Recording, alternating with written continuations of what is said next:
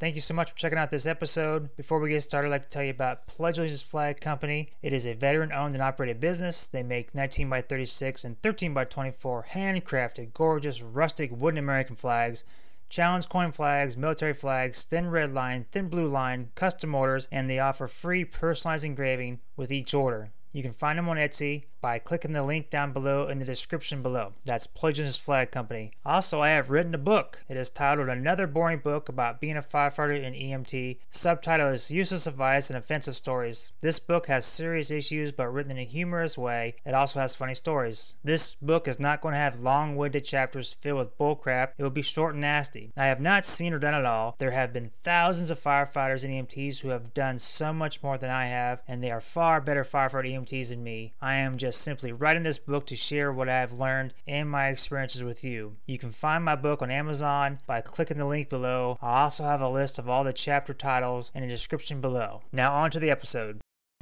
Slams the door shut, and the chief walks down the hall goes, Hey, your battalion chief's in there jerking off again.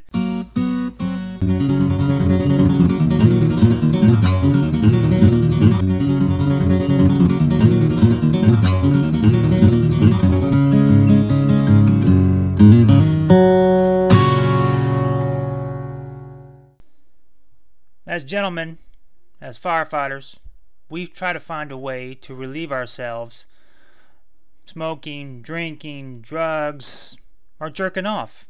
Whatever it is that helps you relax, on or off duty, hey, so be it.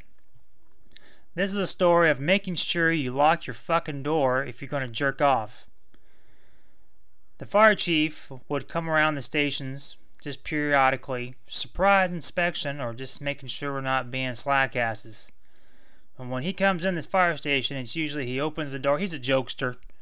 So he comes in the door, doesn't announce himself, and the first door he goes to is the battalion chief. He busts open the door, and there was the battalion chief, pants down his ankles, porn on the computer, and he was jerking it off. Chief's like, What the fuck you doing? You jerking off on duty? Jesus Christ, get your shit together. Slams the door shut, and the chief walks down the hall goes, Hey, your battalion chief's in there jerking off again. What the fuck's going on with this? Battalion chief comes out a minute later. Goes, No, no, I wasn't jerking off. Face beet red. And he was like, Well, why the fuck is your pants down and your computer's on porn?